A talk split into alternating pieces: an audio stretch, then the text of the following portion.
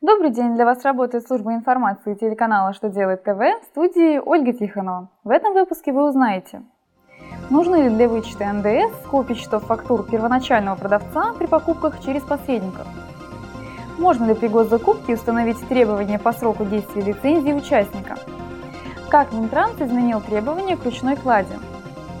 Итак, о самом главном по порядку.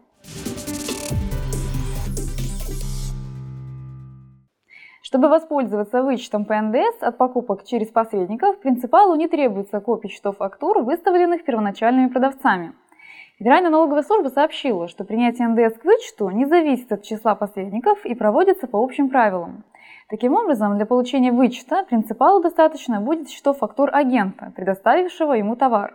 Налоговики также уточнили, что вычет не будет зависеть от того, есть ли у агента копии счетов фактуру, которые выставляли друг другу участники этой цепочки продаж.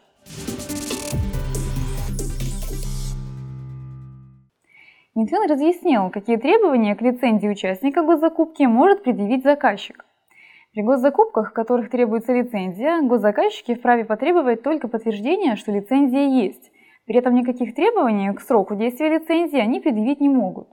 Минфин считает, что подобные требования нарушают правила законодательства, поскольку служат ограничением в конкуренции для участников закупки.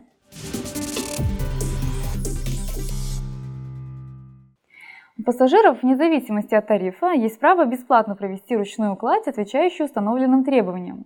Минтранс сообщил об изменении требований к ручной клади. В частности, теперь минимум по массе ручной клади на пассажира составит 5 килограммов. При этом, по усмотрению перевозчика, этот показатель можно увеличить. Помимо ручной клади, на борт теперь можно взять большее число вещей.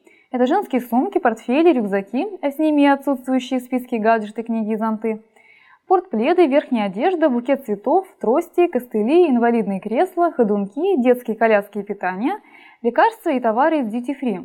На проверку ручной клади ввели новые правила.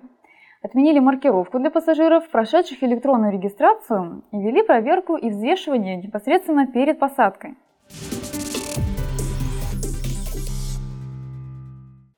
На этом у меня вся информация. Благодарю вас за внимание и до новых встреч!